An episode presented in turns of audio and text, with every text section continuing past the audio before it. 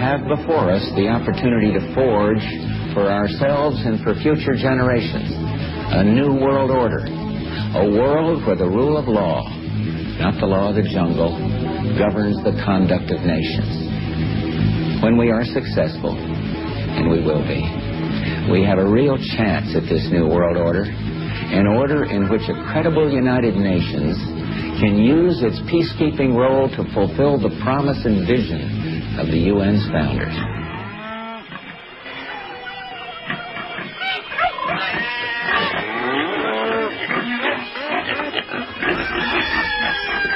Who has the milk and apples? Who has the milk and apples? Who has the milk and apples? Who has the milk and apples? Who has the milk and apples? We pick on them! Our enemies are innovative and resourceful, and so are we. They never stop thinking about new ways to harm our country and our people, and neither do we. They want us to leave. That's what they want us to do. And I think the world would be better off if we did leave. When my country into which I had just set my foot was set on fire about my ears, it was time to stir. It was time for every man to stir. That's Thomas Paine from Common Sense. And it is indeed our job here at the Animal Farm to stir trouble and to get the rebellion acting rebellious. My name is Ben Miller, and I'm here with my fellow troublemakers, Tony Paxloben and Pyeth, who's on the soundboard. Hello. We've got another stupendous show for everyone tonight. We have a brand new Law or Lie. We're also going to be taking some phone calls, and we're going to be talking about tabloid politics as well as the latest news and that classic Animal Farm analysis. Straight ahead, you are on the farm. You're listening to the Animal Farm Radio Show on We the People Radio Network. Hey, you're listening to Ben, Tony, and Pyeth on Animal Farm Radio Show. Hey, you touch that dial, I'll break your f***ing head.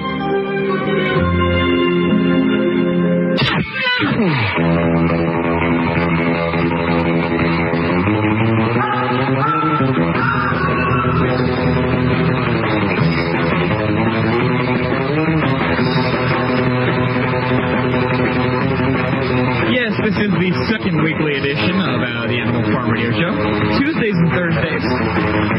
Wonderful. We will have Law or Lie tonight, America's favorite game show with Charles Ratner. And so where do we begin tonight, Ben? What shower? What article do you have? What silly story do we have? There's quite a few, like always. I have to be very selective these days. Yes. With the amount of news coming through. But I think I'll start off with my own personal favorite, where a man is considering surgery after 15 months of hiccups. Literally 15 months. Unbelievable. AP Christopher Sands has tried everything. Hypnotherapy, yoga, Reiki, what is that? Herbal medicine and oxygen chamber, but nothing has cured the 24-year-old's hiccups, the Daily Mail reported. Sands, a resident of Lincoln in Lincolnshire, England, has been hiccuping for 15 months and is considering having surgery for the problem. He has undergone scans of his brain, chest, and abdomen, but doctors still don't have a definitive answer as to what is causing his problem, the website reported.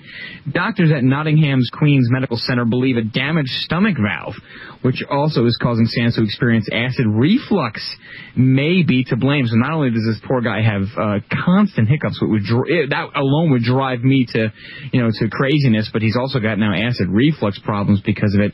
Oh, that's just torture. Surgeons hope to cure Sands' hiccups by constructing a valve between his esophagus and stomach, according to the report. Quote, the heartburn combined with the hiccups is really getting to me, Sands told the Daily Mail. It makes me physically sick. Hopefully the operation will help, so I hope the best for this poor guy, because... Here comes the Prozac. Yeah. I mean, hiccups drive me crazy, and if they happen for more than 2 minutes, I lose my mind. But anywho, an animal control officer has resigned over charges of drowning almost 50 kittens. Oh, have you by any chance lost your kitty? Oh, I believe someone has. That's terrible. And this is an animal control officer, by the way. At Alanzo, California, a top animal control officer outside of Los Angeles has has resigned as he faces charges in the drowning of nearly 50 kittens. How can someone be so heartless? Oh, that man is sick. Yeah, Kevin Murphy, a head of animal control in Al Dento, California, was placed on paid leave in March after prosecutors accused the 36-year-old of drowning the kittens over a 4-month period. He faces 6 counts of animal cruelty. Damn. Kathy Williamson, what a diseased person. What a terrible thing to do. Kathy Williamson on the of the Victor Valley Animal Protective League said she took in animals that the animal control place here in Al Delanto. I'm going to call it Al Delanto. I think that's correct. Animal control workers brought her.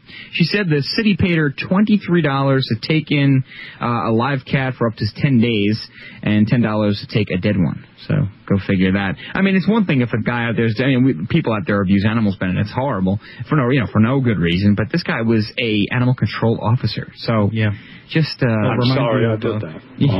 I'm embarrassed that I did that. It reminds you a little bit of CPS workers and the fact that they have such a higher risk of abusing children as a whole. Yeah, and it actually kind of reminded me of the recent drug bust on the campus there, where the main students involved with the drugs and trafficking and the guns were going to be like homeland. They were starting to be Homeland Security officers and the Justice Department officials, and they would fit right in with today's world. Good God, know exactly where to go. It's just sick. It's just complete double think.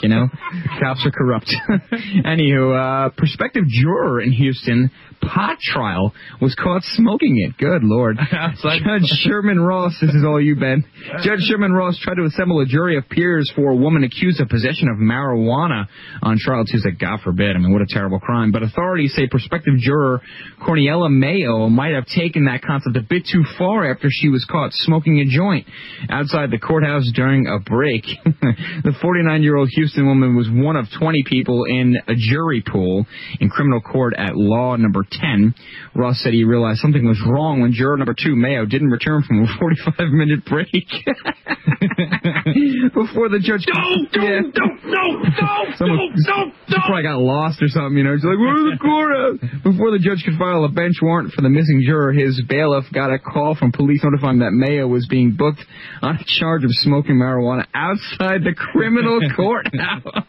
Classic. You gotta be so unbelievably stupid. She was probably very qualified to judge that case. Oh, yeah. Well, maybe she was doing research. And then the final... I don't smoke marijuana. It makes me paranoid. I don't blame you. In the final note tonight, Indiana nuns lacking identification were denied at poll by a fellow sister, a fellow nun. About 12... pray for the good Lord to protect America. That's right, George. About 12 Indiana nuns were turned away Tuesday from a polling place by a fellow bride of Christ because they didn't have a state or federal identification bearing a photograph. This has been quite a big topic here, Ben. Sister Julie McGuire said she was forced to turn away her fellow sisters at St. Mary's Convent in South Bend, across the street from the University of Notre Dame, because they had been told earlier that they would need such an ID to vote. The nuns, all in their 80s or 90s, didn't get one, but came to the precinct anyway. Quote, one came down this morning, and she was 98, and she said, I don't want to go do all that. Sister McGuire said some showed up with outdated passports, and none of them drive. So... Senior citizens, although slow and dangerous behind the wheel, can still serve a purpose. They weren't given provisional ballots because it would be impossible to get them to a motor vehicle branch and back in the 10-day time frame allotted by the law, Sister McGuire said. So, again, this is an interesting story, but it is, quite a big controversy with the needing identification law to vote. So, it is what it is, and hopefully you guys can get a somewhat of a laugh, but also, some things are funny but not so funny, like often on this show. 512-646-1984. Benjamin and I have some great news, and again, we have some great things to look forward to tonight. Some Law or Lie. I'm looking forward to that. Yeah.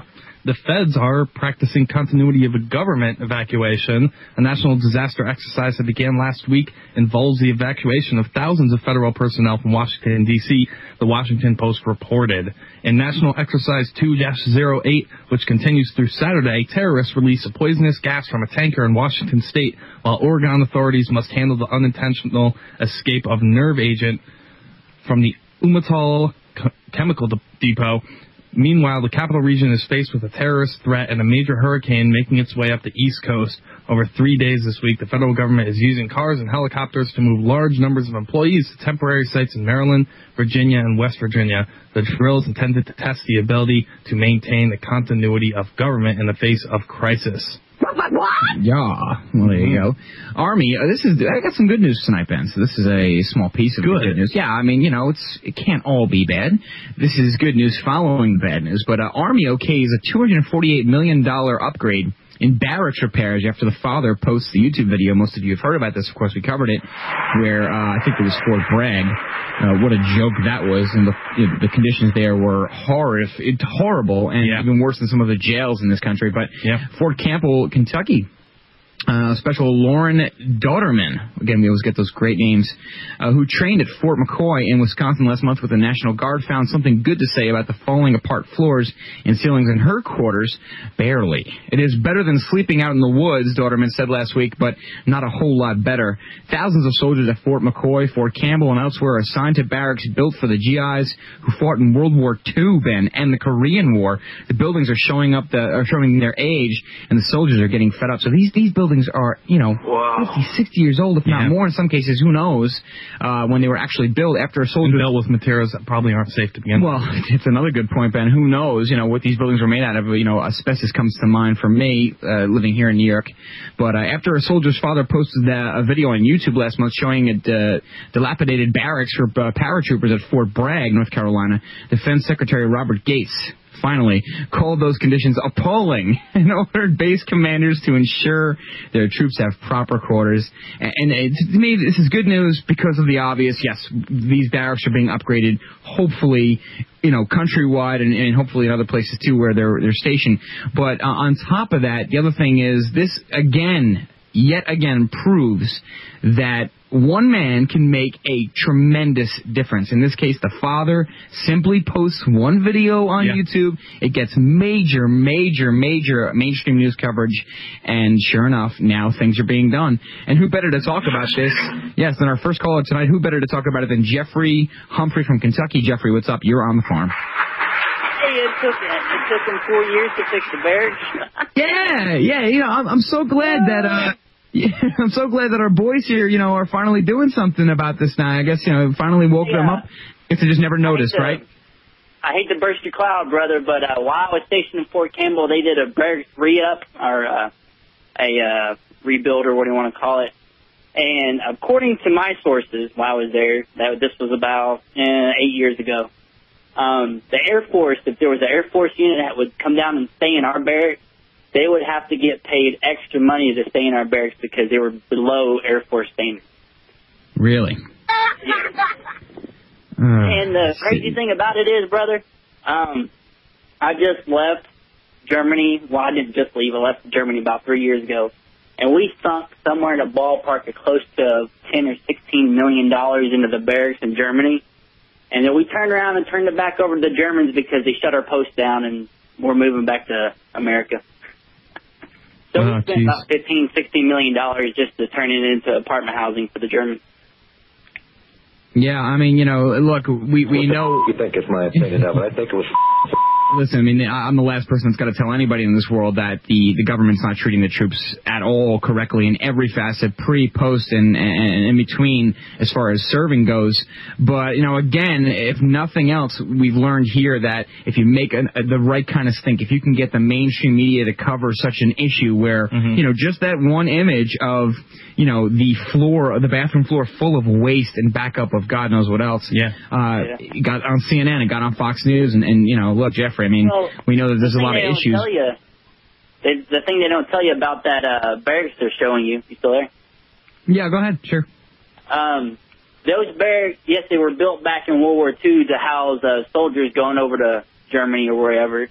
They use them as replacement battalion detachments now. They bring, when soldiers are new to a new unit, they stay in those barracks for about a month to get integrated into the unit. Well, the problem is, right on the basement part of those barracks, they probably didn't show on that news article, it says, warning, stay out, asbestos. Yeah, well, that's so funny. It's so funny you said that, because that's exactly what Ben said when I brought this first story. That's the first thing that Ben said. And on top of the conditions being poor, Ben said, "What about the actual way that the buildings were built?" I mean, and then I even said asbestos comes to mind because that's how many buildings were built. And I'm sure there was massive amounts of lead paint in there and all different types of yummy cocktails and goodness. And the thing of it is the soldiers that have to go through PLDC to go get their sergeants, which is the same type of barrack that the replacement detachment is built as. They're the World War II style barracks. The only thing keeping the asbestos away from soldiers is a little yellow piece of tape that says "Warning, stay out, asbestos." Yeah, I love it. It just makes me so sick that, I'm reading this article out of Fox News and, you're reading now that Defense Secretary Robert Gates called the conditions appalling. Like all of a sudden now he's woken up to it. And, yeah, I mean, it's like, come on, man. This has been going on for a lot longer than just the last 2 weeks. And even though it's gotten the right coverage, and I'm glad it has. And they get caught, and then they act all surprised. Yeah, it's like, oh, horrible. Yeah. Appalling. We'll fix it. That's appalling. I promise you. And all this money spent, and again, we just, I have to ask the question, why? Why is our government... I heard last week you guys were talking about soldiers not being fed properly over in Iraq. Sure. And... the thing of it is all the Army has to do is toss you an MRE, and you're good for 24 hours. That's the standard. So as long as you have at least one MRE to eat within a 24-hour period, you're good to go. And the thing of it is most of your non-combat MOSs have the ability to get food and water and all those things, but we combat infantry guys or special forces or guys like that, the Army standard of sleeping is you have to be able to get at least 4 hours of sleep every 24-hour period. Well, I went 96 hours without sleep before, so during 96-hour continuous off. Wow. Jeffrey, I require at least 9.5 hours of sleep every day just to get up, just to be able to get out of my bed. So I would never hack it in the military. We'll hold you over, Jeffrey. I have a couple questions. Animal Farm Radio Show, folks, animalfarmshow.com. Stay tuned. More news on the way.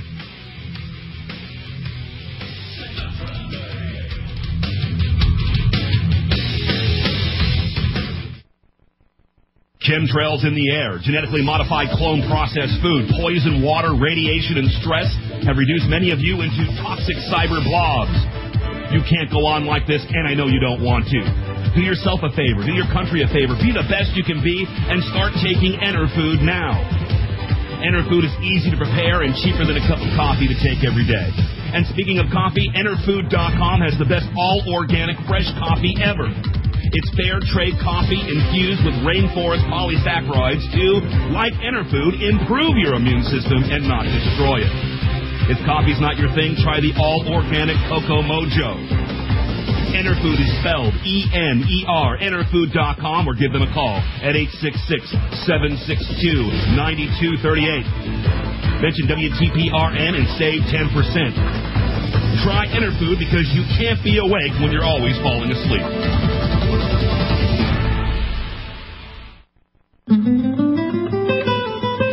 Now you and your friends and family can enjoy the sweetest, cleanest drinking water anytime, even while traveling, camping, at sporting events, or in emergency situations. The Berkey Light removes bacteria, cysts, parasites, and harmful chemicals to below detectable levels. It reduces nitrates and unhealthy minerals like lead and mercury, yet leaves in the nutritional minerals your body needs. The Berkey Light is so powerful, it can purify raw, untreated water from remote sources. The optional PF2 filter even removes fluoride. The Berkey Light has a rechargeable LED lighting system and an elevated base for use in places other than a countertop. To get your Berkey system, please visit We the People Radio Network at WTPRN.com and click the Berkey banner or call 512-646-6444. That's WTPRN.com or call 512-646-6444. Collectors, outdoor enthusiasts, Survivalists. The Army Navy store from your memory as a child is just that, a memory. But there is still one place to find everything from gas masks to ammo cans, and find it cheap. MaineMilitary.com. Get hard to find objects like real wool blankets for under $20, canteens for just $2, or trioxane fuel for just $1 a box. MaineMilitary.com with free shipping on orders over $100, not including heavy items. Find surplus items for cheap now, like 30 caliber cleaning kits for just $2.99 a piece, or a dozen for $30. Flare pistols are only $25. Want to add a brand new Israeli gas mask to your collection? Kids in adult sizes are just $20. Get G3 mags for just $2, or a military fuel can for only $16. And a siphon hose for another $7.99. Find it all online at MaineMilitary.com. Their website is adding wholesale items all the time, like Uzi mag pouches. Get a dozen for just $36, or Swiss rain ponchos now for only $42 a dozen, and survival saws are just $60 a dozen. With shipping throughout the world, check out MaineMilitary.com. The Alex Jones Show, broadcast live from 11 a.m. to 2 p.m. Central, Monday through Friday, right here on We the People Radio Network.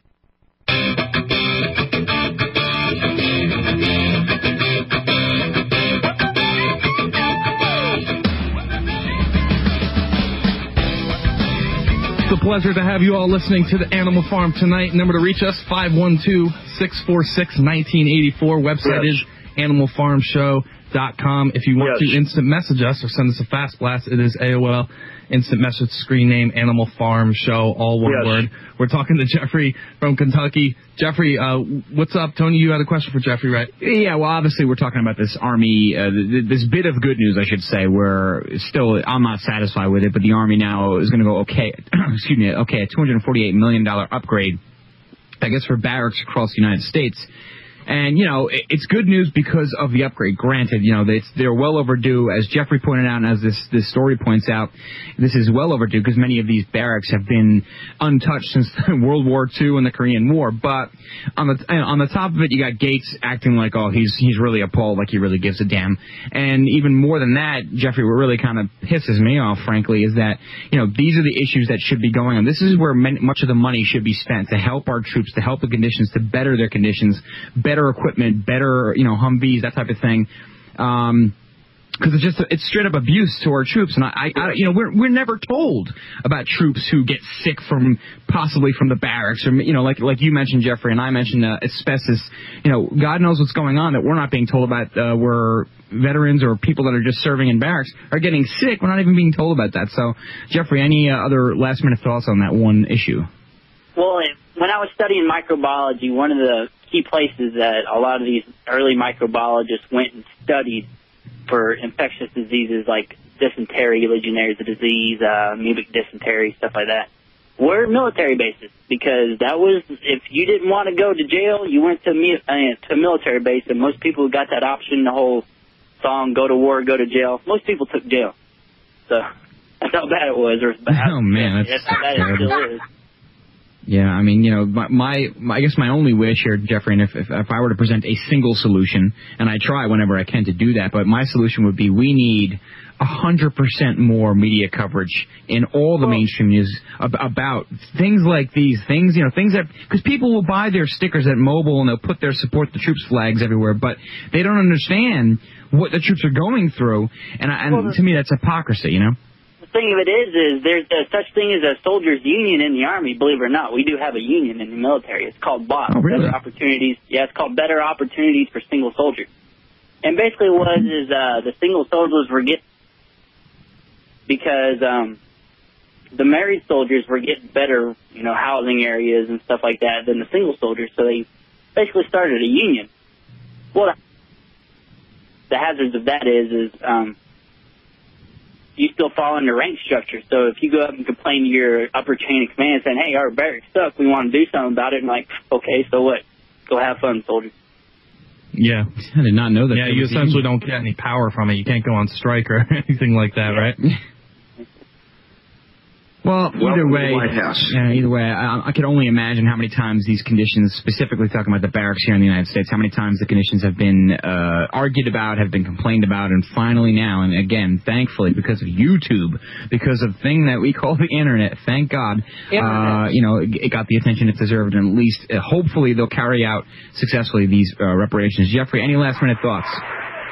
Keep it up the fight, man. It's good to talk to you guys again. No, thank you, Jeffrey. It's always a pleasure. Thank you. Oh my goodness, Ben. Well, at least there is some good news there. At least that the internet can make a difference. And again, this is another another example. Thank you, George. Another example of how the internet is such a powerful tool, or can be. Internet. So I'll leave it there. News article: Pentagon secretly goes to war with the internet.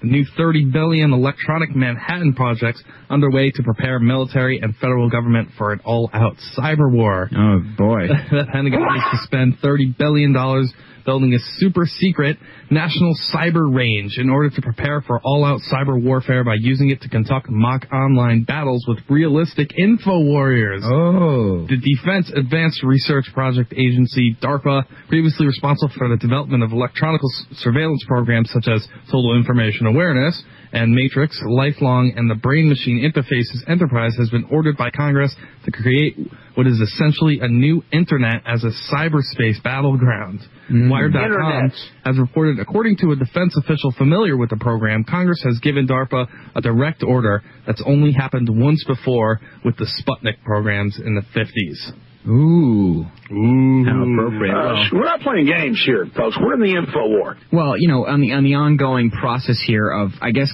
trying to keep an eye on 1955, HR 1955 and 1959 or whatever the hell those 15, what was it? 1955 and 1959. Interesting story out of Reuters, but it is coming from us here, where now they're claiming extremists are honing their internet skills.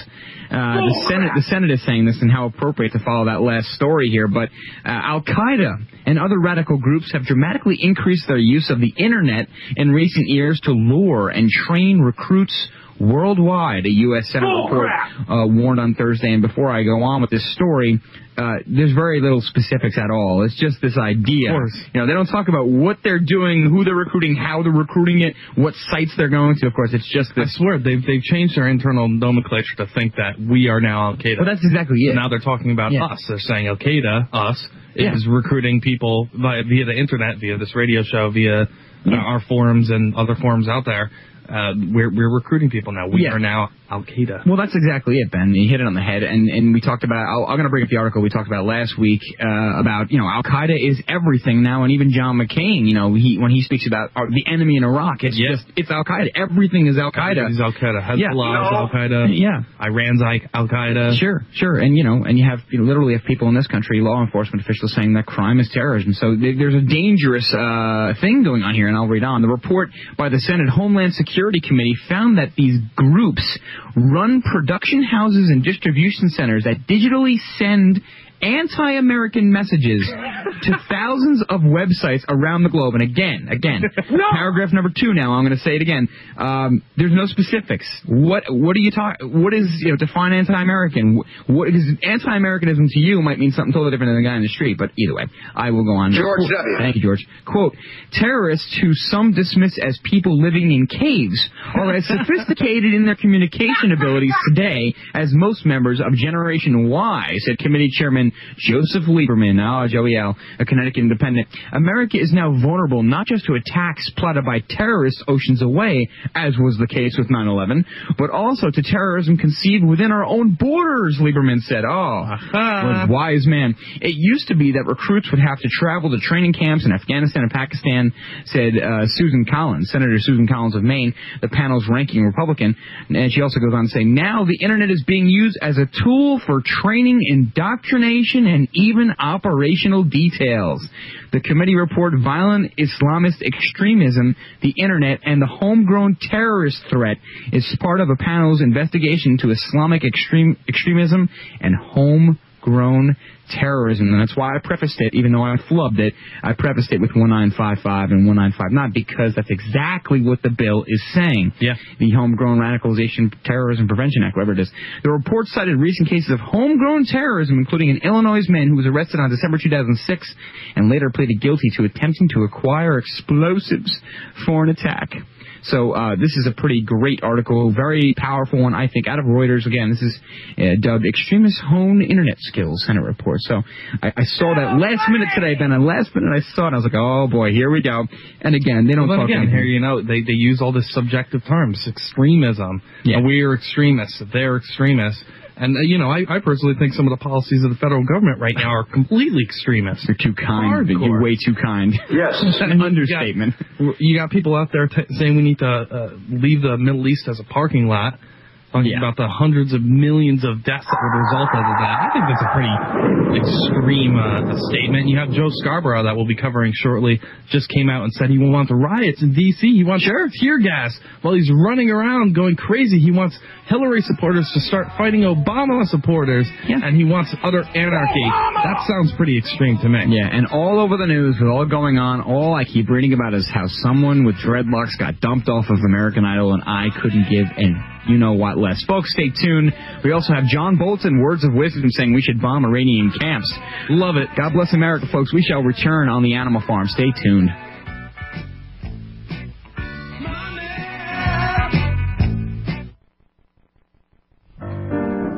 Fabrique Nationale makes a rifle known as the Fusil Automatique Léger, or Light Automatic Rifle, considered to be the right arm of what's left of the free world. If you're familiar with FNFAL, then visit GunPartsGuy.com, an excellent source for parts, accessories, and technical support for all FAL rifles. If you'd like to modify or upgrade your FAL, the Gun Parts Guy has a great selection of new, refinished, and refurbished parts.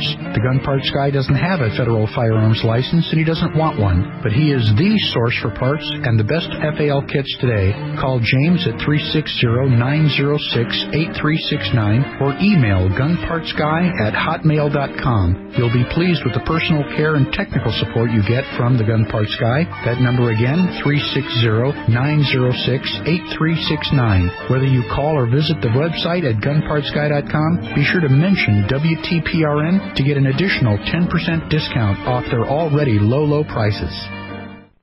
If your body isn't feeling too well these days, you're going to start taking this hemp, I say. Go to HempUSA.org. You may not like what I'm about to say, but you know I'm going to say it anyway. The government doesn't want the best for you. They keep you down. They keep you blue. They starve your body for all its nutrients. They won't let you grow industrial hemp. It really doesn't make any kind of sense when it's so healthy for the world and useful for you, my friends. I hope Mr. Bush will hear this song, for the heart of America wants this one. Go to HempUSA.org.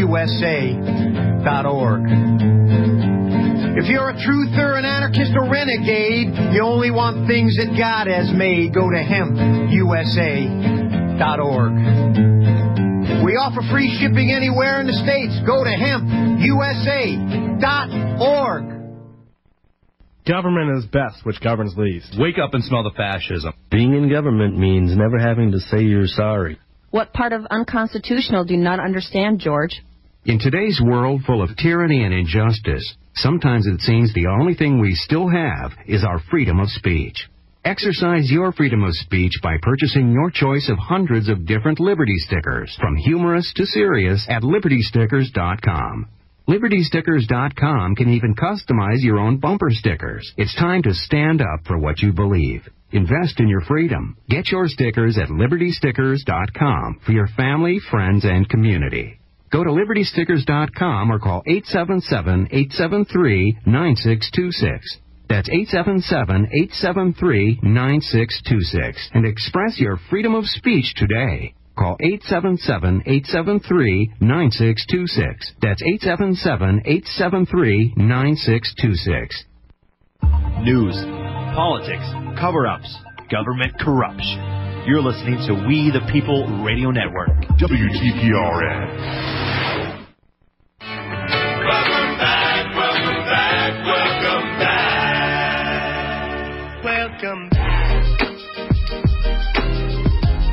Yes, sirree. Welcome back. You are listening to The Animal Farm. The number to reach us is 512-646-1984. We were just talking about John Bolton. Oh, my goodness. Who, he's evil! Had a very interesting interview on mainstream television. You have the audio, Ben, but let me preface it. I mean, it's just this guy, I guess maybe only he can get away with stuff like this, but now he's calling for the U.S. to bomb Iranian camps, and listen to why. John Bolton, America's ex-ambassador to the United Nations, has called for the United States to call for U.S. airstrikes on Iranian camps where insurgents are trained for war in Iraq. This is what he's talking about. Mr. Bolton said that striking Iran would represent a major step towards victory in Iraq, which I highly doubt. But while he acknowledged that the risk of a hostile Iranian response harming Americans' overseas interests existed, he said the damage inflicted by Tehran would be far higher if Washington took no action. So that doesn't even make any sense. It doesn't make any sense. We should bomb Iran where they're training insurgents. Even though Iran might, you know, want to retaliate, it doesn't really matter. It'll help the war in Iraq. Yeah, okay. And this guy is the former ambassador to the United Nations for the United States of America. Do we want to hear... Are you some kind of moron? Do you want to hear the scumbag say... Yeah, no, words? Do it, Ben, because, I mean, you know, no, who cares what I'm saying? Let him speak for himself. Yeah, I think it's important. Go ahead. Retaliation that could come against Israel if such a move happened? Well, I think we obviously have to be concerned about taking such an action, but the situation that our forces face in Iraq now is that they are being attacked. They are in danger from Iranian-led, Iranian-financed, trained, and equipped terrorists, so that the question really for the security of our forces is whether we simply allow this situation to continue or whether we signal to Iran that we're just not going to accept it. So, you know, it's always a chess game, as you know better than anybody. So, you know, if you do that, and can you imagine a scenario where President Bush would do that before the end of his term? Well, I think so, definitely. You know, the other possibility is to tell the Iranians to stop. We've done that already in 3 successive meetings in Baghdad, and just a few days ago, the Iranians canceled the 4th meeting. So they're not interested in talking about it. They're getting what they want, which is threatening Americans, increasing our casualties, putting us and Iraqis and other coalition members and civilians in danger, and as long as they don't... Okay, we'll just... You're a liar! I can't believe this guy's... You're a liar! Yeah, just to let everybody know, this is a former ambassador to the United Nations for America, and this guy, this scumbag... Without cussing, Ben, I know it's tough to describe him. Is talking about worrying about killing civilians. He's saying it's just, I can't believe it. I can't believe it. Pieces of film. I can't believe he has the stones to say what he just said. How many people have we, how many lives are we responsible for in Iraq alone? And he's got the stones to say that, you know, the people in Iran training or, you know, endangering the lives of civilians. He's an enemy of the Republic! But you know what? I mean, look, this guy's on mainstream media. He's on it at least 3 or 4 times a week from my count, maybe a lot more. I love him over there. I mean, again, he's one of the new pundits. He's always been there, and, you know, these guys are there. When I say these guys, I mean Bolton, Bush, and all the big heavy hitters. They're so hot for Iran. I mean, they just want Iran. They want it so bad right now. And you know, thankfully, we're not attacking them because we already have 2 major wars that are going south. But it's just so nuts, and it's just crazy. And again, the thing that probably bothers me the most about so many of these types of news stories and interviews and all these stupid, you know, roundtable discussions on mainstream media is that, even if people do tune into them, the average person, Ben, they'll get the little, you know, they'll get these little tidbits from these articles. You know, if you try to argue with them, they'll say, oh, well, come on, you know, the insurgents are safe haven in Iran. We got to take them out. You know, you're not fighting the war correctly in it. It's just nuts, man. I mean, who's not fighting government war sponsored terrorists? Exactly. It's like, this war's not even declared. This is an illegal war to begin with. I mean, can we please just get something going here? Yeah, absolutely. There's no end in sight for this damn war. We need to take many steps back, and we need to take a look at things in their original context. You know, what is the reason for war? Why does one go to war? George W. What are the processes for going to war? Sure. You don't just start throwing crap around. Okay, yeah, let's do some let's run some counterinsurgents in Iran here, and sprinkle a couple of extremist group in this country over here. Sure. Do a little drug running in this country over here, Afghanistan, and you know, do some shocking on Iraq here. Mm-hmm. You can't do crap like that. No. Against the law. People are so used to just watching Under Siege and, you know, all these great, you know, Hollywood films, and, you know, and they just think that, you could just bomb an entire country or continent. Who cares, right? Just bomb them. We got to live our lives. But for the people who are semi-conscious or, you know, are woken up somewhat out there, if you want to get a stupid response off their face, just try to reverse the tide. If you just try to tell them, look, what if the tides were turned? What if a country came into our country without declaring war and just started doing what we're doing over there? And you do get some interesting responses, but again, Bolton says his words are, for the reason why we should do this is a case where the use of military force against a training camp to show the Iranians we're not going to tolerate this is really the most prudent thing to do. That's what he said. Wow. Then he also goes on to say, then the ball would be in Iran's court to draw the appropriate lesson to stop harming our troops. I smell kind of like, oh, maybe they'll retaliate the way we want them to, and then we could really get involved. They're dying for this war. They want this war so plainly, in my opinion. Not only that, but, you know, they're saying that it's going to happen before the end of Bush's term. I don't know if that is. I personally don't think that's going to happen. I don't think we're going to be starting a war with Iran before the end of Bush's term. Could be wrong. I definitely could be wrong, but they're out there saying it. I tell you, Ben, November's a long ways away. Once again, folks, 512-646-1984 is the number. You can instant message us. AOL screen name, Animal Farm Show, one word. And the website is animalfarmshow.com, folks. Post anything you want on there. Go there. It's a great place to become, like Ben says, become one with the farm. But I think you still got a lot of people out there that are saying, wait a minute, you know, who knows if this election's even going to take place? You know, even though we have our little studio bet and it's all fun and whatnot, that's got some people second-guessing what Georgie Porgy's going to be doing. By the way... before election time comes. I do want to just, you know... I know. You're rubbing it. The wound is getting bigger. Hillary Clinton is being asked to drop down. She is. You think it's in the bag, huh, Ben? I don't know. It's in the bag? It's getting very close, and now you're seeing... the mainstream media has certainly made its decision on what's going on. I couldn't agree more. Yeah, and now we have Rush Limbaugh backing Osama... I said Osama. I called Obama Osama. My apologies. Oh, Mitt Romney did that once, didn't he? Go ahead, Ben. I'm sorry, Obama. Oh, jeez. So Rush Limbaugh, he has publicly urged Republicans to vote for Hillary Clinton to keep divisive Democratic nominations fight alive, but talk radio host Rush Limbaugh said Wednesday it's Barack Obama who he really wants to be the party's nominee. I now believe he would be the weakest of the Democrat nominees. Limbaugh, amongst the most powerful voices in the conservative radio, said on his program, I now urge the Democratic superdelegates to make up your mind and publicly go for Obama. so this is what he does. You know, one of the reasons that he told everybody to go out there and vote for Hillary Clinton was the fact that she was the weakest candidate in his mind. Mm-hmm. And then now he's claiming that Obama is the weakest candidate so that they should all go vote for him, but he doesn't really feel that actually inside. What he really feels is that Clinton is the weakest, and then he is telling everybody to vote for Obama because what he's saying... He's the weakest now. Yeah. Is hoping that it's going to come. I think Obama. I mean, you know, countrywide, I think Obama's a much stronger candidate. Oh yeah, completely. Than Clinton. I'm you know, granted the art tards out there, man. I Hannity. And where they're just repeating the Reverend Wright thing over and over again. Oh, God. Not too many people care about that. I hate to burst their bubble, but not many people care about that. And you know what? The numbers are showing it. You know, take the numbers for what you will, but yeah, the numbers are showing it. But just to backtrack just a second there, Ben, I mean, what are your thoughts, you know, on this whole thing that if something may happen before the election, then they could suspend the elections or this thing and that thing. I don't know if that's going to happen. I don't think so. But you never know what's going to happen. I mean, you know, there's desperate times coming. You know, is Georgia going to relinquish the reign? Will they give up the reins then? I think so. No! I hope to God, because people are so fed up with this guy. I mean, anything now is better, I think. You can never underestimate the laziness and ridiculousness of the American people not to give a crap when it does go down.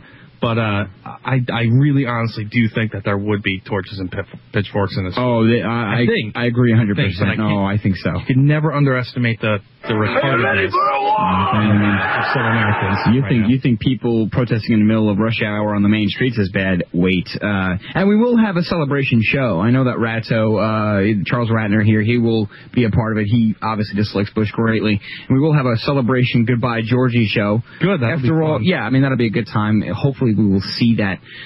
But, folks, once again, let us know your thoughts, 512-646-1984. Great job last week. We got some great callers and just some great discussion, and we're trying to make up for the missed news tonight, and we'll just keep the ball rolling. We're up against the break pretty soon. But abuse claims mount against Pentagon contractors. Human rights groups demanded the release of a report on long-running investigation of the role of the Federal Bureau of Investigation and the unlawful interrogations of the detainees in Iraq, Afghanistan, and Guantanamo Bay. New torture claims, Ben, then were leveled at two U.S. military contractors by a former Abu Ghraib Ghost detainee who was wrongly imprisoned and later released without charge. So this is an issue that's been mounting for the past week.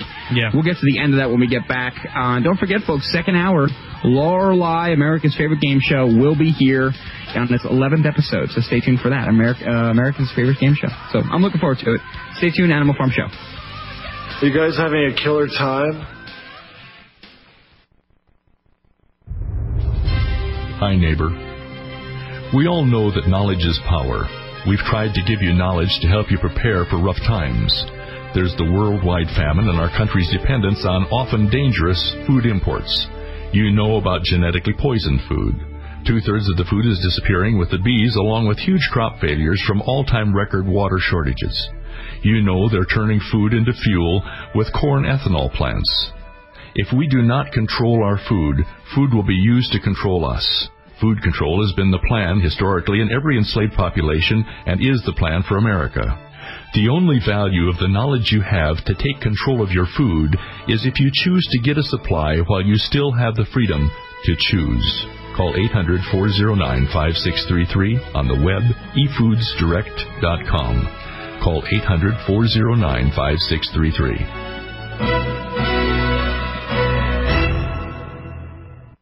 Collectors, outdoor enthusiasts, survivalists. The Army Navy store from your memory as a child is just that, a memory. But there is still one place to find everything from gas masks to ammo cans, and find it cheap. MaineMilitary.com. Get hard to find objects like real wool blankets for under $20, canteens for just $2, or trioxane fuel for just $1 a box. MaineMilitary.com with free shipping on orders over $100, not including heavy items. Find surplus items for cheap now, like 30 caliber cleaning kits for just $2.99 apiece, or a dozen for $30. Flare pistols are only $25. Want to add a brand new Israeli gas mask to your collection? Kids in adult sizes are just $20. Get G3 mags for just $2, or a military fuel can for only $16. And a siphon hose for another $7.99. Find it all online at MaineMilitary.com. Their website is adding wholesale items all the time, like Uzi mag pouches. Get a dozen for just $36, or Swiss rain ponchos, now for only $42 a dozen. And survival saws are just $60 a dozen. With shipping throughout the world, check out MaineMilitary.com. Deadline Live and Jack Blood are proud to announce our new bookstore. Okay, it's not really our online bookstore where you can get every title, book, and DVD you hear about on our live show. It's brought to you by the people at Brave New Books. BraveNewBookstore.com is the newest, bravest, and most complete bookstore online today. And their DVD selection has all the titles you need to decode the New World Order and fight the information war. BraveNewBookstore.com has awesome t-shirts to proudly display your patriotism and liberty stickers to alert the public at large. Brave New Books is physically located at 1904 Guadalupe Street under the Chase Bank building next to UT in Austin, Texas. So stop on by and maybe stay for one of their film showings. Go to BraveNewBookstore.com now to peruse the virtual bookstore and look for the Jack Blood recommended section. Or call them at 866-516-6623, 866-516-6623 to order the books and videos you hear about on Deadline Live. Be the resistance. Tell your friends about BraveNewBookstore.com. Uncover the Truth with Catherine Albright, live from 9 a.m. to 11 a.m., Monday to Friday, right here on We the People Radio Network.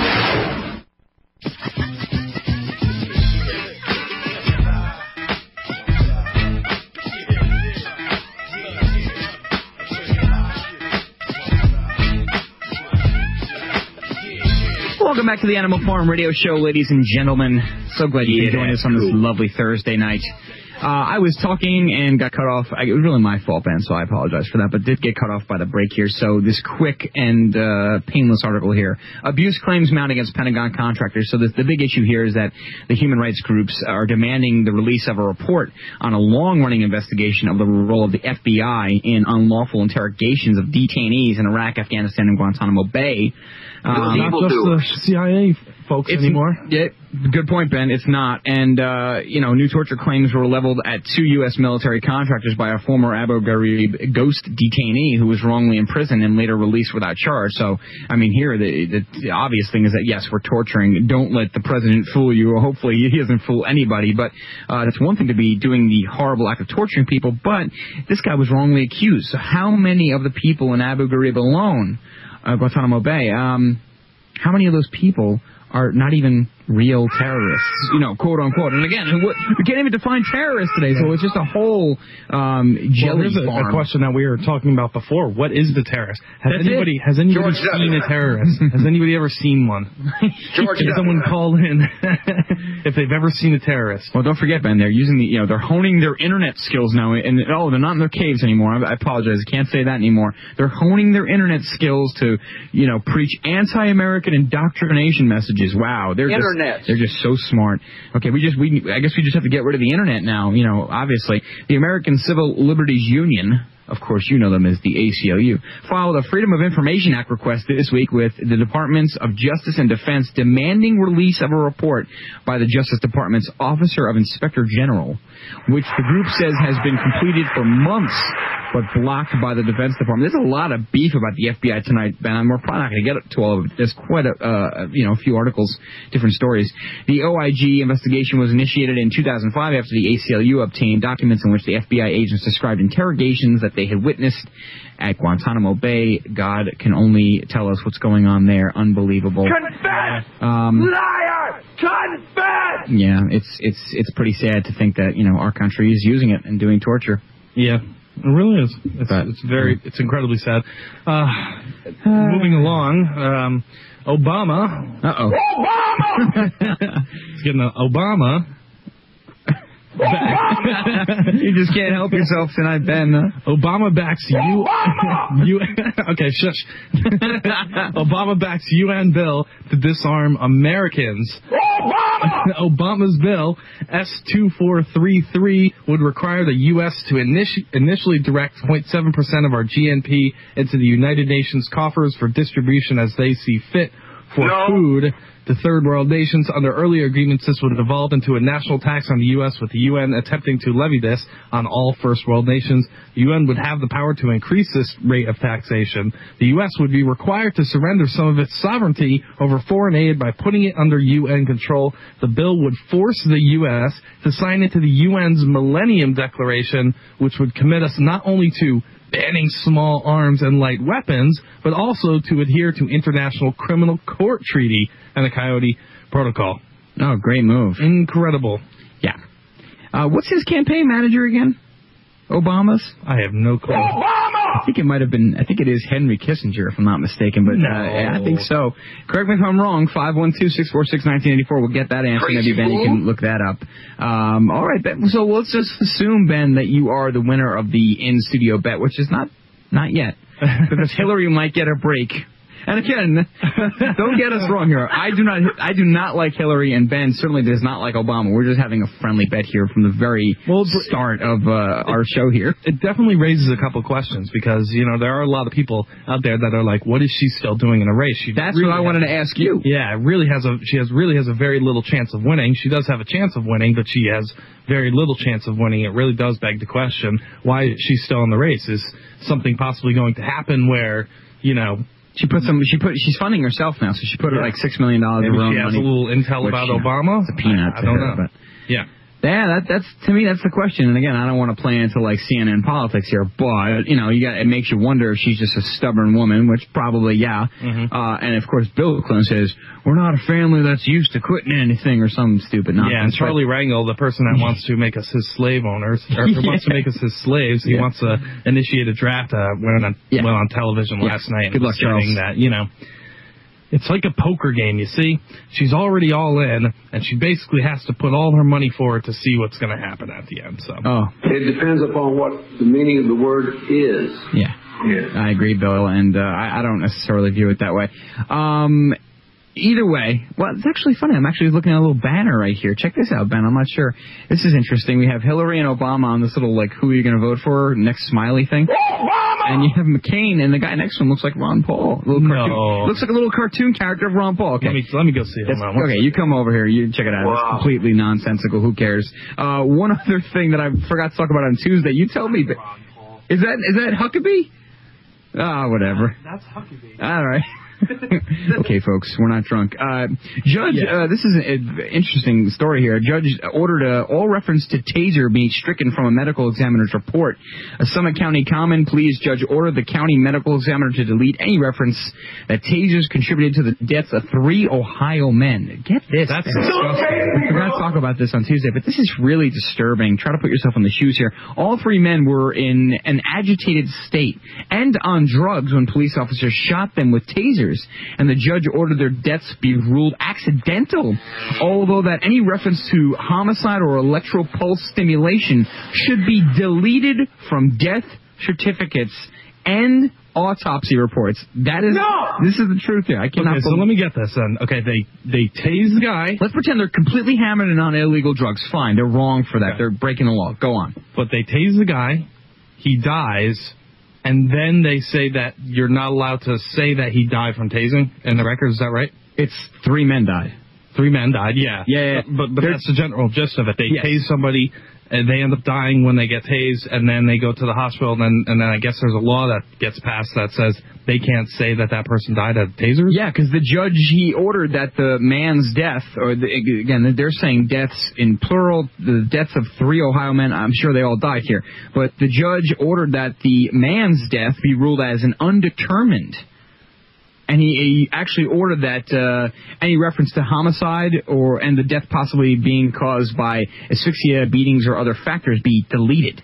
Wow. This is illegal, you know. It's just amazing. I mean, what else could you say about this? The court hearing centered around the very narrow issue of whether or not the use of the Taser Model X26 could be contributed in any way to the cause of death. I mean, I think it's almost definitely contributing to the deaths. I'm not sure if it was the only cause. You know, maybe something with these drugs, had something with the heart. But let's be honest, folks. I mean, fine, they're on drugs. That's not right. But, I mean, the police officers with these non-lethal tasers, and again, they're not non-lethal. Yeah. Just an interesting story to just kind of show you that, hey, maybe judges are corrupt too. And, of course, we know they are. But,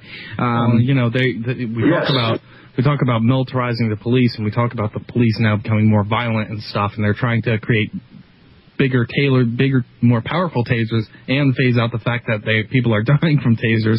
Now I have this article right here, a news clip. Florida cops are getting AR-15s to combat the bad guys. Oh, good. I'm so glad. It's incredible. This is out of CNN. This isn't SWAT training. It's on you. It's on you. The line's hot. Regular cops on the beat are fast becoming sharpshooters. Did I hit? Did it work? Are there any other threats? The Palm Beach County, Florida Sheriff's Office is among law enforcement agencies nationwide, adding assault weapons to their arsenal, because so are the bad guys. They don't have little 38s anymore. They have AK-47s. Training in an AR-15, a civilian version of the M16 the military uses in Iraq. Sergeant Lori File is taking aim at self-preservation. They don't get out and run from us anymore. They stop and they're shooting at us. And this is what they have. They have automatic weapons now. Why is this weapon so powerful? And so effective, it's basically... It's the round that it... The bullet is said to cut through steel at 100 yards. But because each weapon costs around $900, some departments can't afford to arm or train everyone at once. Get back in the vehicle right now. So they allow certified officers to buy and carry their own assault-style weapons. So this is where you keep it? It's securely locked in the trunk. Palm Beach Deputy Carl Martin, an ex-Marine, gave up his department-issued assault rifle to an officer who was on a waiting list. Martin, meantime, is licensed to use his own AR-15 on the job. Personal protection. If outgunned by bad guys due to their superior firepower, maybe we could level the playing ground a little bit. Okay, now, I'm going to cut this off right here because I want to give a little synopsis because of this. Notice how he says, we need this for the bad guys. And it's literally, that's how they're training our police officers. They're training it to look like a big episode of G.I. Joe. Yeah. Where all they're doing is fighting Cobra Commander's forces. Cobra Commander, right. And they're the bad guys, and they're the good guys. They're not understanding the complexities of things out there. Maybe it's like He-Man, though. Maybe Castle Grayskull is behind it. I don't even know. I mean, maybe. I mean, anything's possible, folks. Maybe. Oh, boy, when we get back, I actually have an interesting story about a veteran his house was raided because he loaned his AR-15, which was registered to a friend, and it it fired two bullets instead of one. It you know, malfunctioned, so they raided his entire house. This is a veteran. This is an honorably discharged veteran. Check it out. And then we have Law or Lie with Charles Ratner. It will bring some comic relief to the story, hopefully. Stay tuned, folks. AnimalFarmShow.com. I feel like I'm taking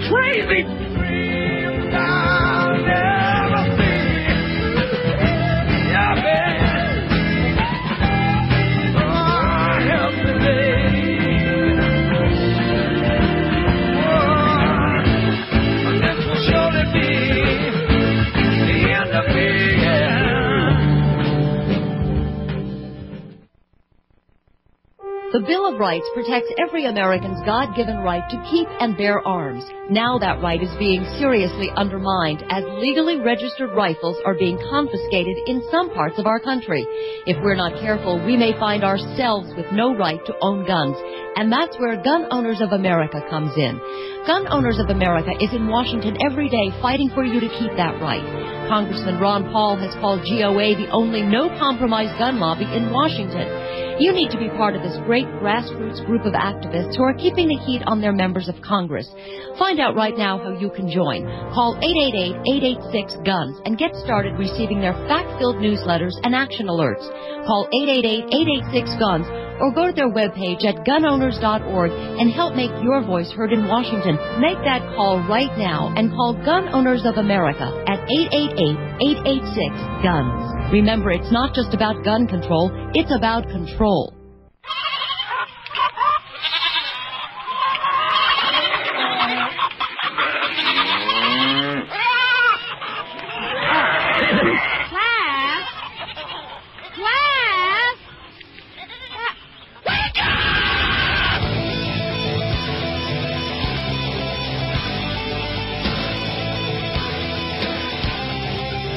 One of our basic freedoms is the right to keep and to bear arms. It is under fire tonight. An Army reservist was convicted in federal court of, quote, transferring a machine gun, end quote, after his 20-year-old AR-15 rifle malfunctioned on a shooting range. That malfunction caused the rifle to fire multiple rounds with one pull of the trigger. Now the husband and father of three is a convicted felon, and he's facing prison. Bill Tucker has our report. In July of 2006, David Olison's life dramatically changed. A raid under the command of the Bureau of Alcohol, Tobacco, Firearms, and Explosives was carried out on his home in Berlin, Wisconsin by the local police, the Sheriff's Department, and the ATF. They used tools to pry, you know, hydraulic tools to pry apart the door frame, kick the door in. You know, the SWAT team was fully armed with body armor. Olison's computers, gun manuals, and gun collection were all seized. No illegal weapons were found. But Olison was charged with a felony. Prior to this, Olison had no criminal record. He's an Army veteran, honorably discharged. He was, up until his arrest, serving in the Army Reserves. He's a husband and the father of three young children. Olison's problems began when he lent a rifle to a young man, Robert Kernicke, to be used on a local firing range. Kernicke brought the rifle here to the Berlin Conservation Gun Club. He fired at least 800 rounds on several different occasions before the two multiple burst rounds that the ATF said made the gun a machine gun. This past January 8th, Olison was convicted on the charge of transferring a machine gun in violation of federal law, and he now awaits sentencing. Federal law defines any gun which fires more than one bullet with one pull of the trigger as a machine gun. That conviction ended his military career and could land him in prison. Nationally, gun owners are alarmed because the gun in question is not, or has not been until now, considered a machine gun. All right, so this is a great story on CNN. Bill Tucker always does a great job with his reports, I think. And it's, you heard it right, folks. I mean, literally, this guy, a veteran with a registered gun, AR-15 here, lent it to a friend. It misfired, and it shot two bullets at once. Someone reported him, apparently, at the shooting range, I'm assuming here, Ben. They reported it to the ATF, who then gathered, you know, SWAT team-like forces together, and they took over his house. They raided his house without a warrant. This is a veteran of the United States Army. They love them. It's about a democracy. Not only is this a gun issue, I know that this is, at least in the media, this is taking a gun issue perspective. Everything is about the Second Amendment. Yes, it's a huge gun issue, but this is, just as importantly about just the complete lawlessness of what? A gun misfiring and shot two bullets at once? Are you kidding me? Mm-hmm. Are you friggin' kidding me with the amount of gun crimes that are going on? This is what you're concentrating on? It's crazy. I wanted to play that for you. It's a long clip. Once again, CNN.com. You can check it out. Folks, and then off the air here, between the breaks, Ben brought up a great point that I kind of was talking about, too. We went food shopping over the weekend, and I could not believe the bill that I had to fit, and Ben had a much worse bill just for the average grocery shopping. I mean, toilet paper now is like $15 for 12 rolls. It's bananas. I mean, what the hell is going on? It's paper. I mean, hey, wow. We got to figure out a different way here. I mean, so I remember when I was a kid, my I went grocery shopping with my mom plenty of times. Sure. And we had a family of five, and she was paying about, I don't know if I remember correctly, maybe $80-$90 a week or so to feed five people. Sure. I just went to the grocery store yesterday with my girlfriend and got some stuff for my daughter as well. Mm-hmm. $260 was the ultimate bill for that. And that's probably going to last maybe a couple weeks. And then on top of that, we went to the BJ's Wholesale Club and ended up, spending more money on to buy in bulk to try to save the money that we're spending on all the groceries. And that ended up being about $100 or so like that. So I spent $360 for food the other day. Yeah. And you'd think that wouldn't be able to fit in your fridge, but it's sure as hell fit in my fridge. Oh, yeah. Well, of course. Yeah, I just don't know how other people are going to do it. I just don't know how poor people are going to be able to survive out there. I'm just I'm scared half to death. Well, you should be. You should be. Because, you should be, Ben. First of all, we are middle class, and they are, they're bleeding us to death, and they are squeezing us until we pop. And the bottom line is this. Look at where oil is today, and you have a decent story about the, and give credit where it's due, the turd, Glenn Beck. We call him the turd here. Yes. Ben dubbed him that name. But the turd. Nomenclature. Yes. The turd did a great story on the price of oil now, and that's, I guess, professionals in the field, experts say that by October we could be looking at the $200 a barrel oil prices. Folks, I don't know what's going to happen. I mean, you're talking about $7 for a slice of pizza at that point, maybe more. Well, I'm gonna polish the turd here. Go ahead, polish it. I was watching a show not so long ago, and he had a guest on there. I guess some type of congressman was on there, and he was sitting there talking about this oil thing and how oil has jumped up so much.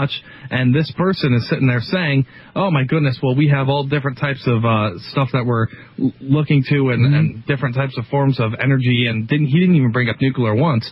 And Glenn Beck is freaking out, and he's like, what are you talking about? What are you talking about? What can we do to lower the price of oil out there? It's almost have a suicidal nation, he was saying, because of the fact that we have so much alternative energy out there, and all we could do is keep focusing on oil and raising the prices of oil as to where everybody's going to get squished. I filled up my car the other day with $70 to fill up my car. Oh, yeah. Incredible. It's just we absolutely are a suicidal nation at this point. We are. And, Well, I will say to him that if it's possible, Your Majesty, consider what high prices is doing to one of your largest customers. Yeah, I mean, look, and the fact that we have this nitwit in office is certainly not helping anybody. I mean, he's an oil man from Texas, so to speak, which, of course, he's not from Texas. But either way, folks, you have to start asking the question now. And I'm not a finance guy or anything, but at least take it into consideration that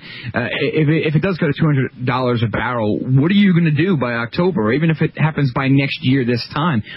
We have to start thinking about methods to start saving enough money just to get a gallon of gas in your car. It's getting to the point now where now you really have to start talking about lines in the sand and what we have to start doing to save money, enough money to travel. So the prices are really hurting the economy, and that's why I cringe and I start bleeding from my ears when people tell me, "Oh, the economy's doing great. The Dow gained 130 points today." You got to start smacking these people, folks. We will be right back. We'll tell you anything you want to hear. We lie like hell. Tyranny getting you down, folks. New World Order got you on the run. But don't fret. You got the Animal Farm Radio Show on We the People Radio Network.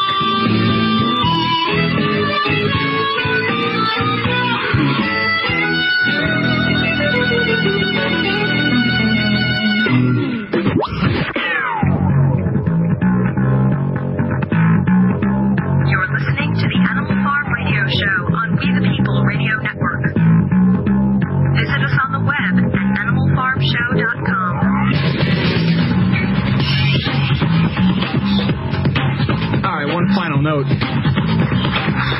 he has a question to ask to all you folks that we will take answers from later on. Here's Piet's question. If your car explodes by accident, are you guilty of having a bomb? Pretty good question. No, it actually is a good question, because in this sick, twisted country, you just never know. Folks, okay, so now it's time. It's time to bring up the comic relief to present to you America's favorite game show, Law or Lie. This, of course, tonight it is brought to you by Tasty Golf Tees, America's only flavored golf tee. Grape, cherry, cinnamon, and strawberry-flavored wooden golf tees like you normally would use. Visit TastyGolfTees.com. They're FDA-regulated. TastyGolfTees.com. They're amazing. They're very delicious, and they're trying to quit smoking on the course. Once again, man, there's one use for them, and then so many others. They're great. No, they're great to you could use them to poke holes in your cherries when you're putting martinis. That's another. Flavored, that's interesting. Like martinis. A Tasty Golf Tea martini. Yeah. All right. Well, we'll talk to the sponsors about that. Nice. Once again, folks, TastyGolfTees.com. We are now joined finally by Charles Ratner. Charles, can you hear us? I can. Good evening, guys. Charles, how are you, Charles? What do you think about our show so far this evening? That's the seriousness. I'm going to take it down a notch, I think. Okay. Yeah, exactly.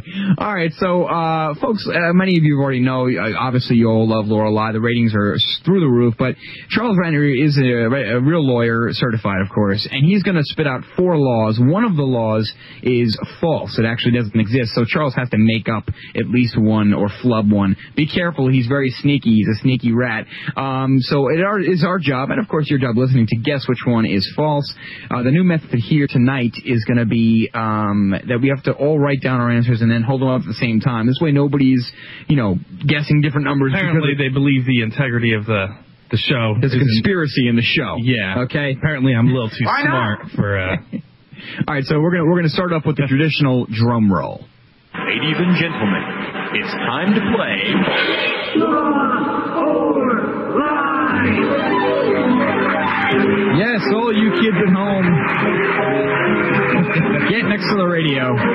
It is time for Law or Lie. Charles Ratner, the beloved Charles Ratner. And once again, folks, 4 laws. One of them is false. You got to guess which one is false.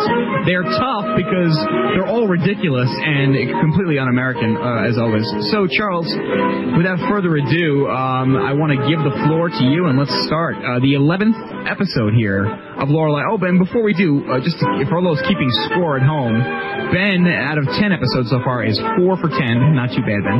I am 3 for 10, and Pyeth is 2 for 10. So again, this is another pivotal episode. Hopefully, we can get some differences. So Charles, it is all you. Go ahead. What are the laws tonight? All right. Well, tonight we're talking about magic and the occult, because I think there was a request for that on Tuesday's show. Yes, there was. Very good. I'm so glad you remember that. Good stuff. Give people a reprise of that, Tony. Oh, well, yeah. Well, we have. Go ahead, Charles. Number 1. Go ahead. Number 1. Here we go. The military allows fallen U.S. soldiers to have pentagrams displayed on their gravestones. Ooh, okay, good. As a religious symbol or whatever. Number 2. In New Orleans, Louisiana, fortune telling for money is prohibited. Number 3. In Moab, Utah, publicly promoting the worship of demons or Satan is prohibited. Okay. And in Greenville, South Carolina, animal sacrifice is prohibited. Oh, my goodness. All right, so once again, folks, if you missed them, I'm going to read them again slowly, because these are really, this is going to be a challenge tonight. Well, once again, 4 laws, which one is false? Number 1, federal law allows the display of pentagrams on the gravestones of fallen soldiers. True or false? Number 2, in New Orleans, Louisiana, fortune-telling for money is prohibited. And law number 3, in Moab, Utah, publicly promoting the worship of demons is prohibited. And number 4, the final one, in Greenville, South Carolina, animal sacrifice is prohibited. All right, so each of us have to write down which law we think is bunk. I already have my choice. Okay, I have my choice too. Pyeth, you have your choice? This is the pivotal episode of Law or Lie, folks. This could be the difference in the season for many of us. I think I have my choice. Okay, what do you got? Okay. All at once. Raise it up. I have number 2, 3, and 1. Here we go. I was going to go with 2. The drum. Okay, so once again, I'm picking number 2, that in New Orleans, it's fortune telling for money is prohibited. Pyeth is going to go to number one, where federal law allows the display of pentagrams on the gravestones of fallen soldiers. Ben, you're going to say that in Moab, Utah, publicly promoting the worship of demons is prohibited. Charles, the drum roll, the answer, the drama. Let's get her done. No, you're perfectly free to worship demons in Moab. Oh! Yes! Oh, my goodness. Yes! That's terrible. Ben, I think I'm convinced you're cheating, Ben. Charles, here's my problem and the reason why I picked you. I just returned from New Orleans, and a beautiful place, very Americana, at least in the French Quarter. You don't want to travel outside there unless you're heavily armed. However, law number two in New Orleans, Louisiana, fortune-telling for money is prohibited. Literally, Charles, I walked through an entire square. Cops were right on the corners there, and they were fortune tellers, accepting money for fortune. So what is the part of the law that you're not telling us here?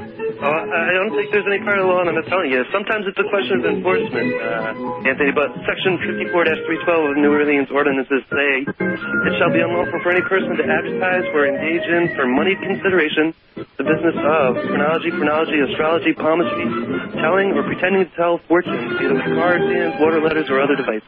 Wow. Okay. Well, there you go. So it is the conclusion there, then, Ben, is that it is this question of enforcement, because I could literally, I have on video, I have people doing it, and again, like you said, Charles, they're not only are they using crystal balls and like all the other stuff, but they're using cards. They offer the hand, fortune with the lines, all that stuff. So there you go. In Moab, Utah. Yes. Go ahead, Charles. The pentagrams are to allow Wiccan soldiers to display a pentagram. Wiccan pentagrams on their graves. Yep. Okay, yep. There you go. And in Greensville, South Carolina, animal sacrifice is prohibited. Right. So don't. Shout out to Greensville. Right. There you go. If anybody goes down there, try to chill out on the sacrifice. Unlike the guy who was drowning kittens, for Christ's sake. Oh my goodness! Once again, so Ben, you are now. Now you've taken a little bit of a. You have a little bit of a lead now. You're 5 for 11. That's a good average now. Now you're starting to get into like the big league numbers. Nice. I am 3 for 11, and Pyeth stays at 2. I stay at 3. Charles, you're a bastard. You do a great job every Thursday. Thank you. Any last minute thoughts before we continue on? I think we're going to start doing 50 states. We'll go state by state. Melon with Law or Lie. Ah, nice. Okay. All right. Focus on every state and see what laws there are to talk about. Yes, and once again, Charles, I know you know this, many of the listeners know this, but we are going to cut it off at 20. After 20 episodes, that'll be the first season of Law or Lie. Pyeth and I have our work cut out for us, obviously, but then we'll see who the winner is. So, Charles, once again, you've done a great job. We really appreciate the effort and the research, and we are going to publish all of these when it is, after season one, after it's over. We'll publish them on the web so that people can read all of the amazingly ridiculous laws that they have to know if they just so happen to want to sacrifice animals in South Carolina. Once again, Charles, thanks. Great job. That is Law or Lie, folks. America's favorite game show, and we are up against the break, so hold on to your horses. We shall return with some more crazy articles and stories at AnimalFarmShow.com. Stay tuned. Lucky.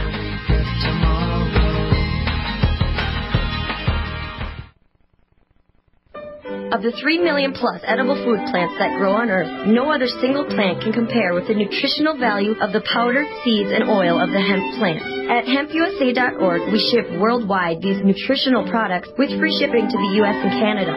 At HempUSA.org, we want to educate our listeners that edible hemp is not marijuana and is certified THC-free. Our powder is 50% protein and does not contain gluten. Gluten impairs the cells from absorbing nutrients. This nutrient-dense food can be stored up to 5 years when vacuum-packed and is priced affordably to be used as a storable food. HempUSA.org is a bulk shipper starting with 5 pounds and up. To allow this food to work for you, call 908-691-2608 or go to HempUSA.org and order today. The body will react and heal itself given the proper nutrition. This superfood will be your greatest asset, so try it today. Store it today and change your life. Call 908-691-2608 or order from hempusa.org. Everyone knows how the 9/11 disaster touched them directly. On May 11, 2008, every American citizen will begin the slow road to a national identity crisis. Every citizen, young and old, are facing the Real ID federal mandate. After 5/11 this year, you will endure the indignities of TSA checkpoints at airports with demands for adequate IDs. Imagine 1 year from now being barred from entering a postal office or other federal buildings if you don't have your passport or real ID. Since when have you ever needed a passport to fly from one city to the next in the U.S.? If real ID prevails, you risk being cast as a terrorist if you can't provide an ID with a biometric face scan. Trusting motor vehicles authorities may be a thing of the past if they put your personal information up for sale to those willing to buy your name, your address, your picture, or anything else ascribed to your driver's license. Your information will be funneled into an insecure centralized database where hackers and identity thieves can prey on you and your information. Worst of all, the federal government demands that you and your state pay to implement Real ID. The multi-billion-dollar implementation stands to double the cost of your local IDs. It may not stop there. This federal mandate may take from other social program funding, like education, public arts, and other state-funded programs. Digimarc, L1 Technologies, Veritech, and other Department of Homeland Security contractors walk away with a huge paid contract. What will you have? They promise freedom through security. If a hacker can walk off with your virtual driver's license, are you really safe? The 511 campaign is here to support you and your state legislators in a move to block the progress of this unconstitutional act. Please add your voice and actions to stop Real ID in its tracks. Please join the first 511 campaign committee meeting Sunday, May 11th at 3 p.m. at Brave New Books to help organize in Austin, Texas. For more information on 511 campaign and the Real ID, please visit beatthechip.org.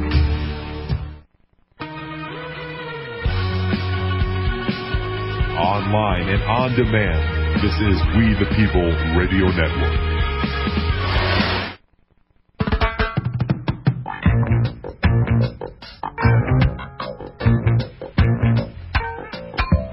Get up, stand up. Stand up for your right. Get up, stand up. Stand up for your right. Well, speaking of standing up for your rights in this fading republic, a man has been arrested for turning without signaling in an automobile. Melissa, Texas. I love that name, by the way. Melissa's my favorite name. Melissa, Texas. Mark Robinson was driving through downtown Melissa last week when he was pulled over for failing to use his turn signal. Okay, that is against the law. But instead of getting a ticket, the officer took the 24-year-old to jail. He was booked. Wow. He was strip-searched and sat for 3 hours with criminals. Quote, people talking about using drugs and shooting heroin. Actually, I have the audio clip, so I don't want to take his words out of context. This is it, folks. Flip on your blinker when turning. McAllen County driver did not, and that mistake landed him in jail. An arrest for not using the turn signal is so rare that even the Melissa police chief has never heard of it happening. But as Channel 8's Jonathan Betts explains, it's completely legal. Mark Robinson was driving through downtown Melissa last week when he was pulled over for failing to use his turn signal. But instead of just getting a ticket, the officer took the 24-year-old to jail. He was booked, strip-searched, and sat for 3 hours, he says, with criminals. People talking about using drugs and shooting heroin. They asked me what I was in there for, and I told them, well, the turn signal violation. There aren't any warrants out for Robinson. In fact, he says he's never even been in jail. But he does admit to challenging the officer's questions during the stop.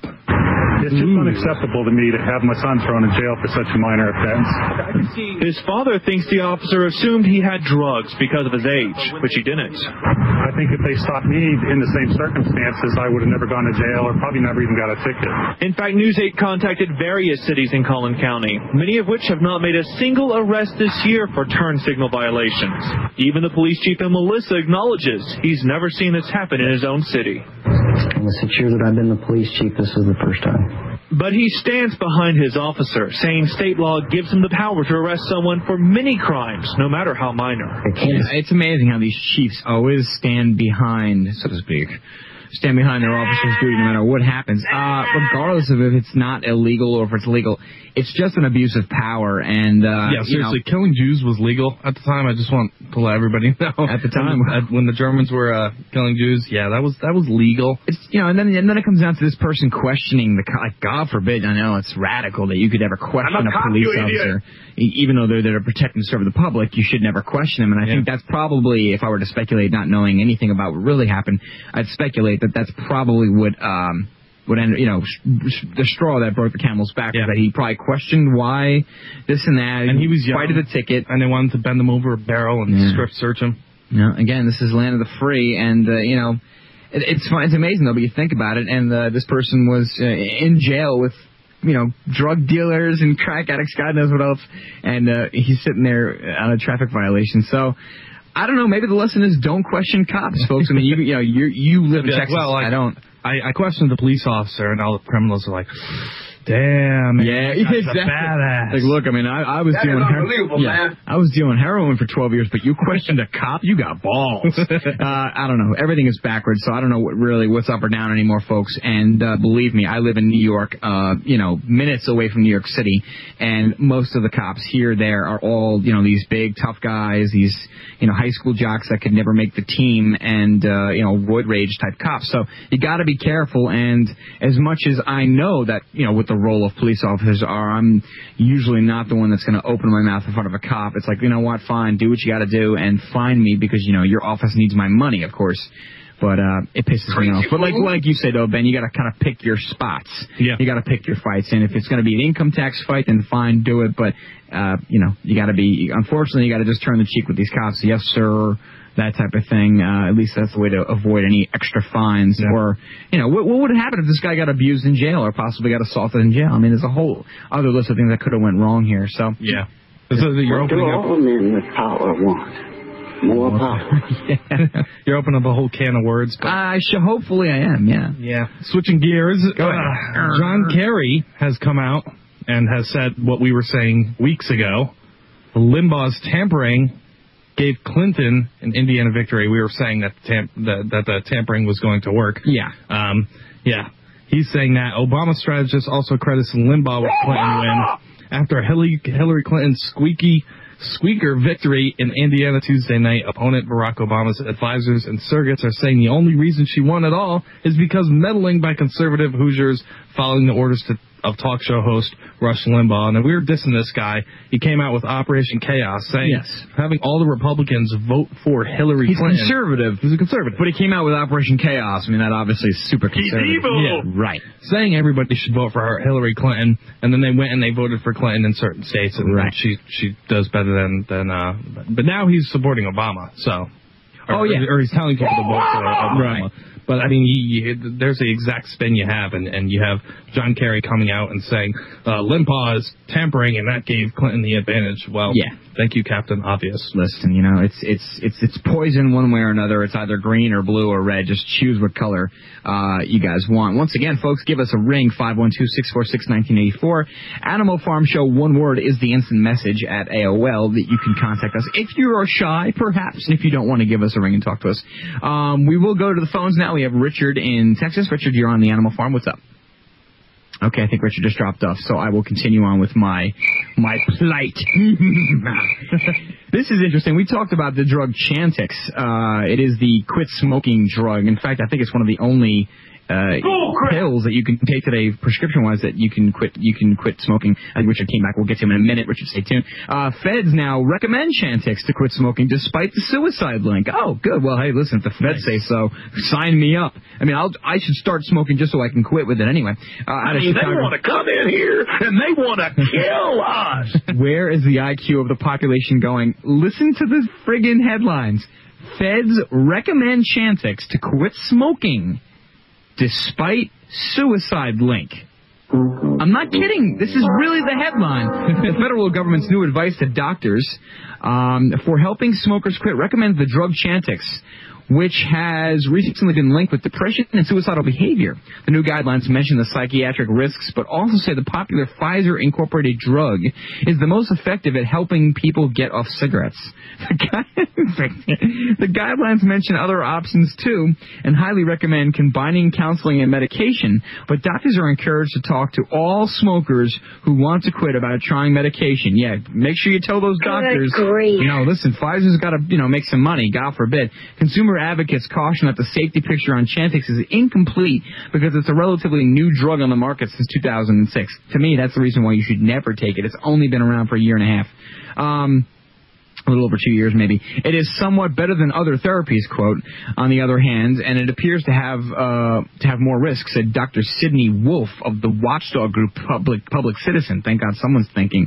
He also says that part of the risk-benefit equation is missing, and it's changing rapidly. So, yeah, I mean, there's so much about this drug we don't know. Yeah. It was just a report about a month and a half, maybe 2.5 months ago about Chantix that, you know, one guy just went berserk and he was suicidal, and I've even heard of homicidal tendencies. So, folks, look, you know, fine, smoking cigarettes is not good for your health. I think you can't dispute that. But are you willing to risk suicide to quit smoking cigarettes? You smoke cigarettes, you'll end up quitting maybe in 10, 20 years, or you'll die in 30 years or so like that. Or you could take this miracle drug, take your chances, and maybe kill somebody else or yourself. Yeah, I mean, there's two stories, and they both kind of correspond. And now there's another story about it. Fox News is the same thing. Doctors now saying Chantix benefits outweigh risks. What are these people trying to tell us? Never mind suicide, folks. Don't worry about it. It's only going to happen to some people. Just, you know, listen, you got to quit cigarettes, you know, because that might kill you one day. Holy cow. It's put that in your pipe and smoke it. It's like romper room, though. It's like, I mean, I really feel like that clip. Like, I am taking crazy pills. Like, what world is this? Am I dreaming? Oh, my God. So you can check us out at foxnews.com. Folks, if I were a doctor, I would say don't take Chantix, whatever that's worth. Animal Farm Show, when we come back, we got your phone calls and much more news. Craziness on the way. Stay tuned. I feel like I'm taking crazy pills!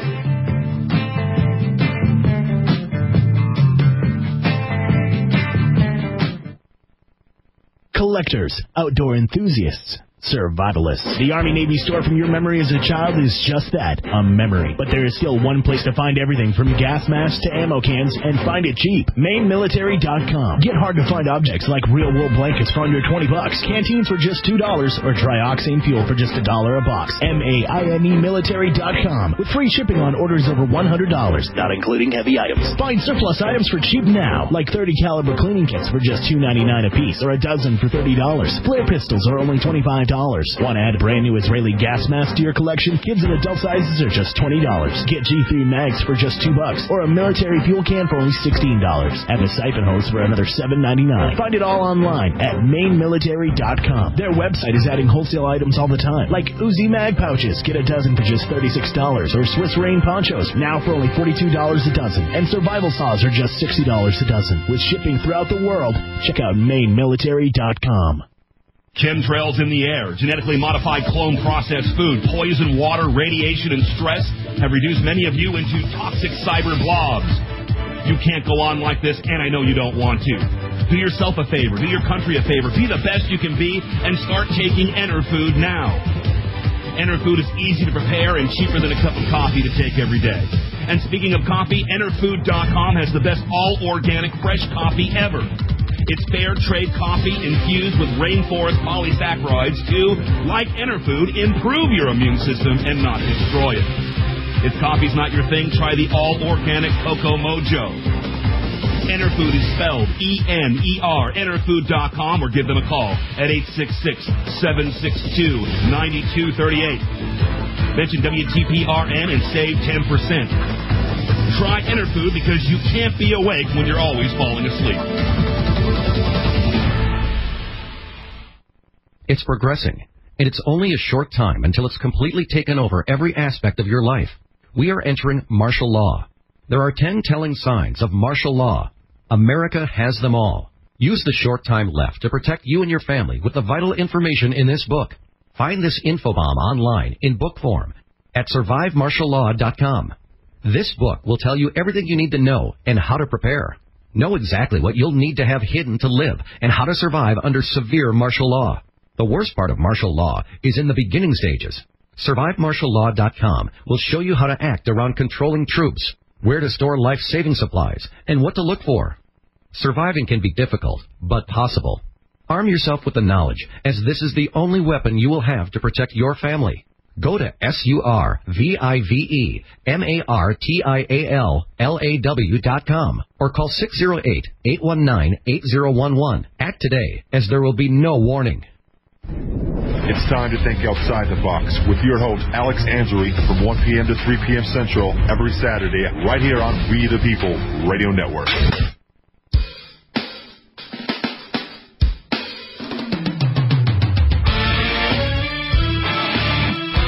right, you're back, folks. Listen to the Animal Farm on the We the People Radio Network. You're going to reach us. We're all doomed. 512-646-1984. Going to your phone calls. Richard in Texas, you're live on the farm. What's up, dude? Hey, guys. How y'all doing this evening? How's it going, Richard? How are you? We are well. I'm all right. Enjoying the show. Anyway, just wanted to make a couple of comments. The first one about the medical and the pharmaceutical things. You know, doctors are getting pummeled with so many new products on a daily basis, and they've got these representatives that come into their office with these big suitcases full of samples and all the literature about how great and wonderful these new products are. And, you know, the doctors are stressed because of insurance reducing their income, so they're working longer hours. They've got to rely on all this, you know, corporately produced literature and representatives to try to tell them about what these products are. It's not like they have the benefit of any knowledge themselves, and so they become a bunch of pill pushers and stuff. Guys? Go ahead, Richard. We're listening. Yeah, I know. My daughter just walked in the house crying. I'll call back in a few minutes if I can. Okay, bye-bye. Richard, call back. Absolutely, call back.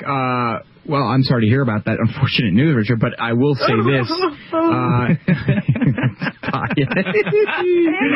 Oh, boy. Richard is exactly right. He's 110% right, and the reason why I know he is, Ben, is because I worked at a media company who did work for Big Pharma, and literally some of the videos I had to prepare were videos that taught people. He taught those people he was talking about with the suitcases. Uh-huh. The videos were meant to train those people, the salesmen of these damn drugs. Incredible. To go into the doctor's office and say, hey, Dr. Jones, whatever, check out this drug Chantix. It helps quit smoking. It's blah, blah, blah. And, you know, and like Richard was saying also, the doctors are under a lot of stress. They're not making as much money as they should. They have insurance problems up the ass. We know that. Yeah. And so, you know, the problem is doctors are now being forced to basically deal drugs in so many words. Well, I mean, I'm blaming them for that. That really is the missing link that he's talking about. You do have these pill pushers for these major pharmaceutical companies coming in. Big Pharma. Telling them and saying, hey, there's this great new drug, it can do this, it's a cure for everything, and the doctors, like you said, don't even have enough time to really research them, all the side effects, and not to mention they're putting these drugs out on the market so fast that there really isn't even a chance to study the long-term effects of it. So you're right. So you're disadvantaged in that way. But a lot of people really ask the question to themselves, well, you know, my doctor's good, my local doctor's good, I trust him, you know, I let him see me naked. Oh, my God. I mean, but you know, the point is that he's got a lot on his plate. So when they're giving him a drug and it's passed by the FDA, then, you know, that's what they basically rely on the FDA to do that work and make sure that it's not too harmful for everybody. We got an issue in America. We sure do. Too many good docs are getting out of business. Too many OBGYNs aren't able to practice their love with women all across this country. Oh, that's an oldie but goodie. That's a great one, Pyeth. On top of that, and you know, in kind of flowing back to Tuesday's bit, I think we talked about Tuesday with doctors. The other thing, too, is that if you look at how doctors are being trained in schools, the education surrounding all of this education that they take, mm-hmm.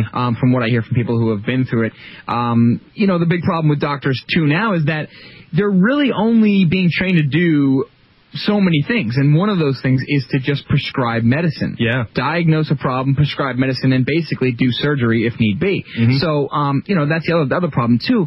Listen, you know, we can argue all day about how evil and corrupt and terrible and sadistic Big Pharma is, and listen, I will lead the way with the flag. I'm very upset with how Big Pharma is basically just another corporation, that they shouldn't. I believe that there should be different rules, different laws. Absolutely. There should not be stockholders with the drugs. That's ridiculous. These drugs should be tested and tried for years before even thinking of it. Nevertheless, you know, and again, we can be mad at Big Pharma, but the other thing is find out a way to make a lot of money off of organic and natural remedies to major problems, and, you know, you'd have yourself maybe the same situation. Who knows? And speaking of organic... Well, that'd be great, Tony, but we have a government out there that says you're not allowed to make claims when you're selling products like that. And you also have a government that is fining and imprisoning farmers for selling raw milk. So, mm-hmm. Yes, we are in deep trouble. I mean, I don't have to tell you that. We understand that. That's the reason why we're doing this show. The notion, folks, is that they don't want us to be healthy at all. No, they don't, because it's not profitable. No! That's the reason why. I mean, like I just told you, if you can find a way to make profit off of me and you and your mother and everybody else being healthy, then, hey, the same amount of money. I don't think so. And not only a profit for taking these drugs, but a monthly profit. So you're getting these month by month by month. Exactly. And it's just your literally buying a subscription to drugs. Well, they're making millions per month. I guess you could apply it to the war effort. It's, you know, do you make more money off of a 2-year war or a 10-year war? Obviously, exactly. A 10-year war is more profitable. So as a patient in the virtual world here, and as a patient, you know, is the pharma company going to make more money off me if I take their pill 3 times or if I take their pill 3,000 times? And of course, we know the answer. So again, it's a business and it's regulated as such. And just to before we move on here, but I know we have a lot of articles, but there is a great story out of RINF.com about organic food, and this is another. I mean, it's so difficult in and of itself to eat healthy, especially if you're a busy American. It's almost impossible, but on top of it, if you get enough money to buy organic food, there's a whole other problem, because now the question is, does organic really mean organic? So out of, this is David Gutierrez, great writer, the U.S. Department of Agriculture, USDA, has renewed its approval for 46 non-organically produced substances to be used in foods and beverages that are labeled organic.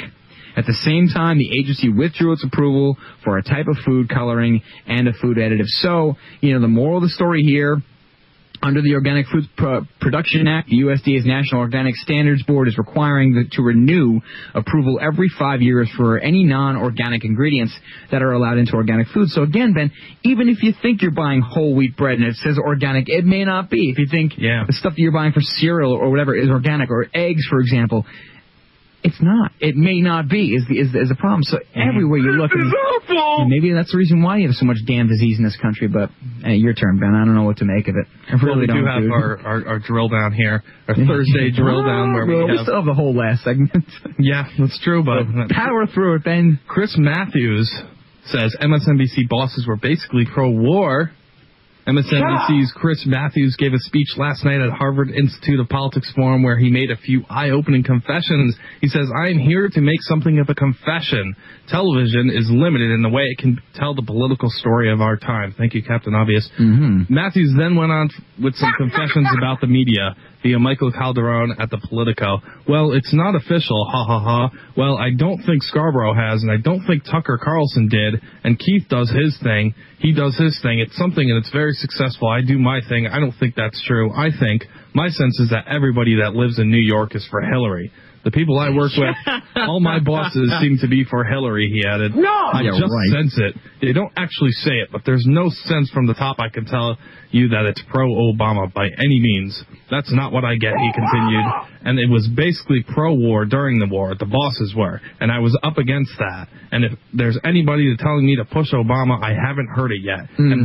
And by the way, they're so fickle, but there seems to be a New York thing about Hillary. Just the people from, it's like the Yankees and Mets. It's their thing, you know? It's Hillary, you know? And I feel it. I find it. It's hard to figure sometimes, but I don't know who you are talking about. I know who you are talking about. Oh, I can guarantee, well, before you go on to the next story, I can guarantee you New Yorkers in general are not pro-Hillary. We couldn't stand her when she came in, and believe me, we do not like her now for the most part. Most people out there do not.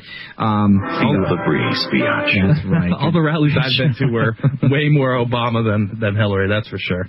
Yeah, I'm with you, Ben. I mean, granted, it's just a different flavor of ego, but hey, at least it's a better flavor.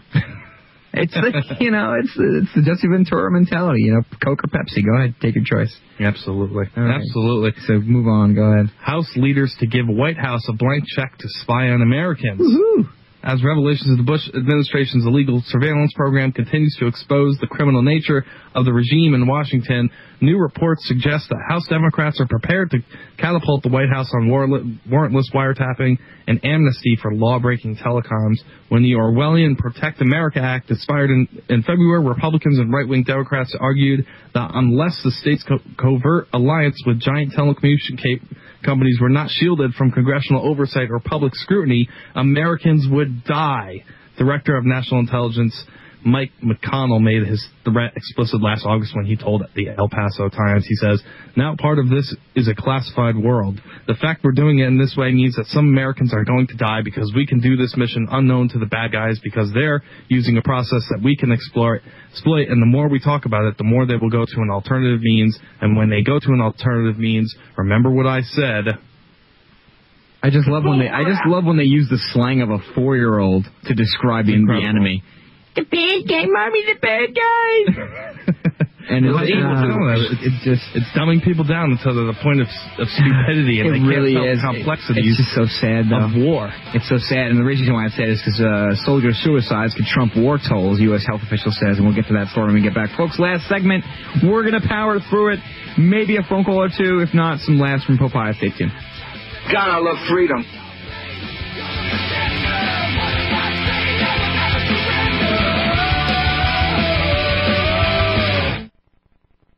This is Steve Shank, J. Michael Stevens Group. Let's get real. Flour is already being rationed. Prices on food are getting so high, warehouses are installing security systems and guards. You can expect soon to see criminal activity in food. We're all in a foot race as to whether the food will become so expensive we can't afford it, or there will be no food at any price. We can't grow enough of our own food, even with genetically altered trash. It will give you the opportunity to eat perfectly engineered food. They think God didn't get it right, so Monsanto had to step in. If you think it's a little bit crazy to put in a supply of food, it's okay. We won't tell. Call 800-409-5633. On the web, efoodsdirect.com. That's 800-409-5633. It may be a little bit crazy. That's okay. Because there is no such thing as a little bit dead.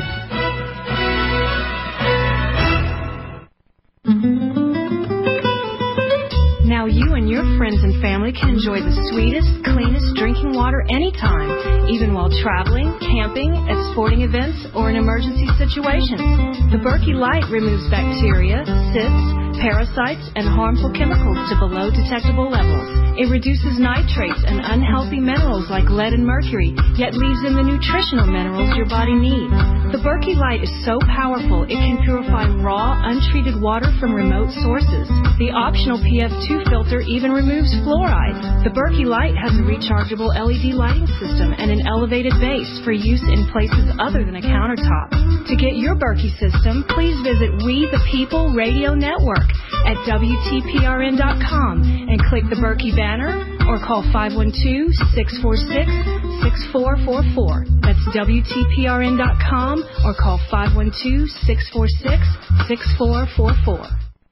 Collectors, outdoor enthusiasts, survivalists. The Army Navy store from your memory as a child is just that, a memory. But there is still one place to find everything from gas masks to ammo cans, and find it cheap. MaineMilitary.com. Get hard to find objects like real wool blankets for under $20, canteens for just $2, or trioxane fuel for just $1 a box. MaineMilitary.com with free shipping on orders over $100, not including heavy items. Find surplus items for cheap now, like 30 caliber cleaning kits for just $2.99 a piece, or a dozen for $30.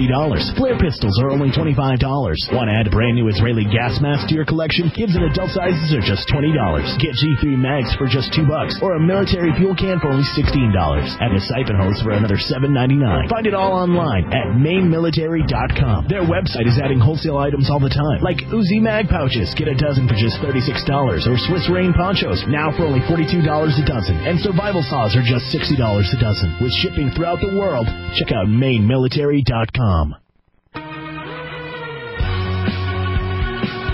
Online and on demand. This is We the People Radio Network.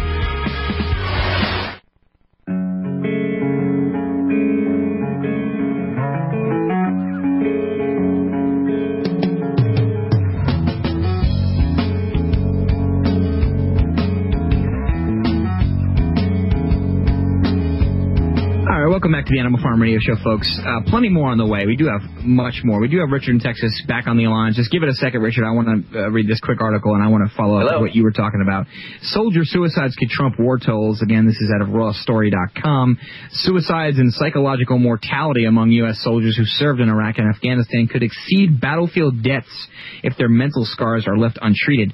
The head of the U.S. Institute of Mental Health warned Monday of the 1.6 million U.S. soldiers who have been deployed in Iraq and Afghanistan, 18% to 20%, or around 300,000, show symptoms of post-traumatic stress disorder or PTSD, depression, or both, said Thomas Insel, head of the National Institute of Mental Health. As an estimated 70% of those at-risk soldiers do not seek help from the Department of Defense or the Veterans Administration, he told a news conference launching the American Psychiatric Association 161st annual meeting here.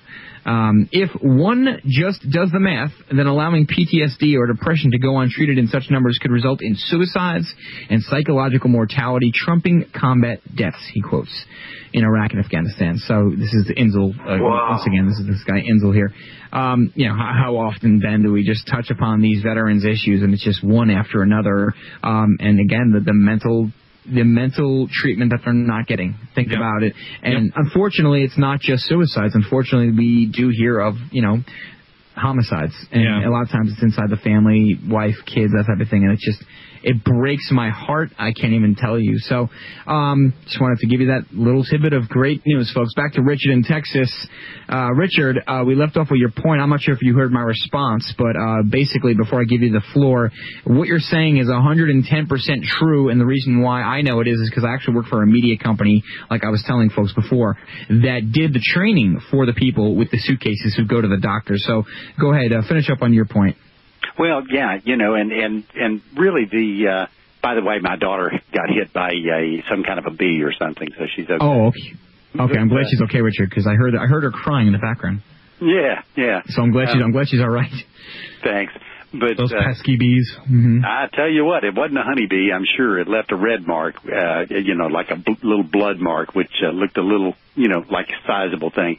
But in any case, the thing about the pharmaceutical stuff is the fact that usually paid lackeys are the ones conducting the studies, if they're not their own internal studies. False media, just like everything else, fed to the FDA, where the lobbyists and the bureaucrats and the pharmaceutical employees, trade jobs back and forth. But the long-term implications, I think we all know enough about nutrition issues and all those sort of things, not to mention these potential poisons, that, toxicities and their implications or deficiencies created by these things over years, have huge potential effects. And, these studies should be done for ages by truly qualified folks, but they're not. And, most of these products are popped out after 3 years of research and development and so-called studies.